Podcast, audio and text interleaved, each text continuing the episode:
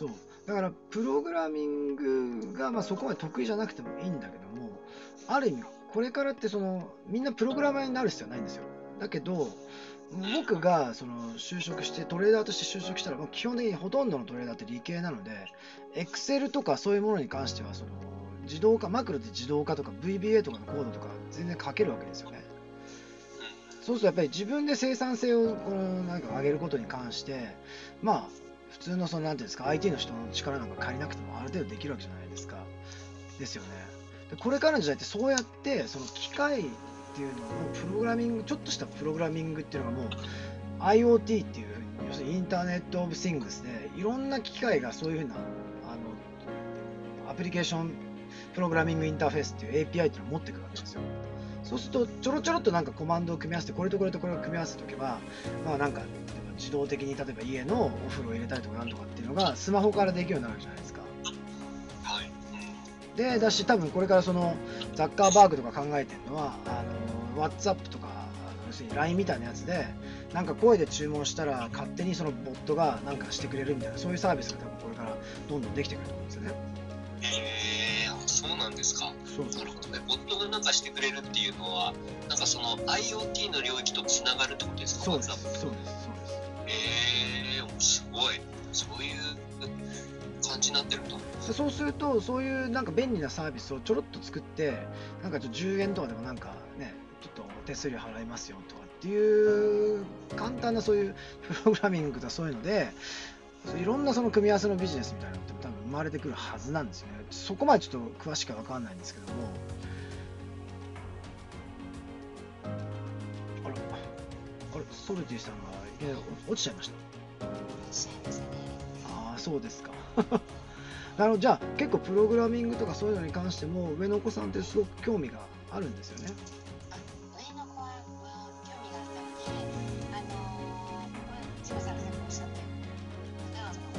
は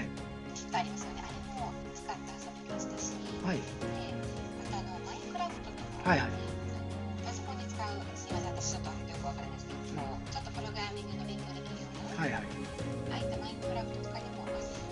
なるほどなるほどじゃあもうある意味そのね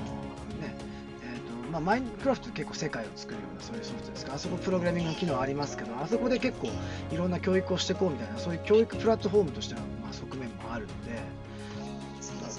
だからすごくその、ね、遊びながらなんかその自動的にそのプログラミングのそのリテラシーとかっていうのが身についてるっていうのはすごくまあいいことですよ。ね。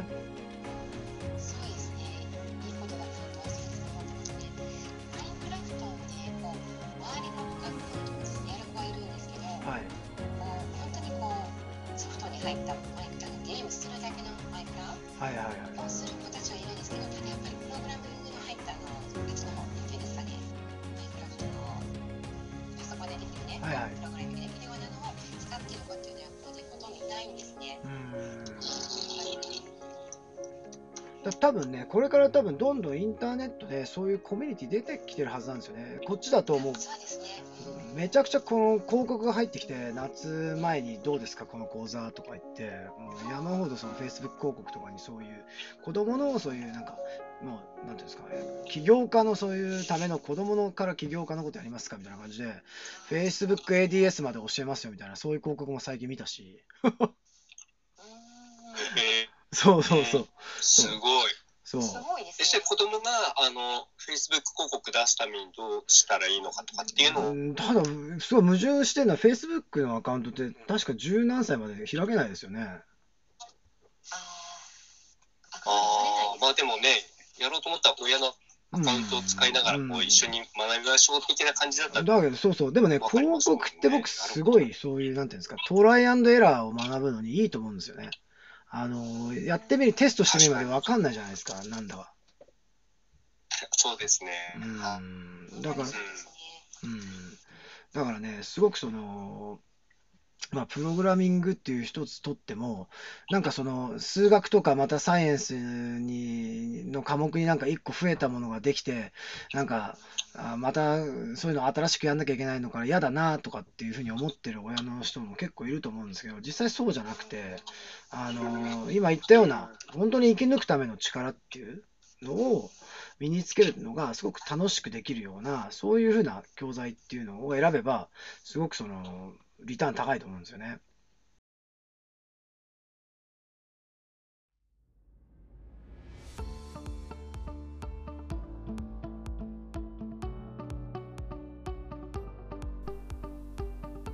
今回も最後まで聞いていただいてありがとうございましたこのタイミングでピンときた方は是非フォローをよろしくお願いします質問や感想などがありましたらコメント欄の方に書いていただけるととても嬉しいですライブでの対談に反映させていただくとともに質問については定期的に配信の方でお答えさせていただきますでは次回の放送でまたお会いしましょう。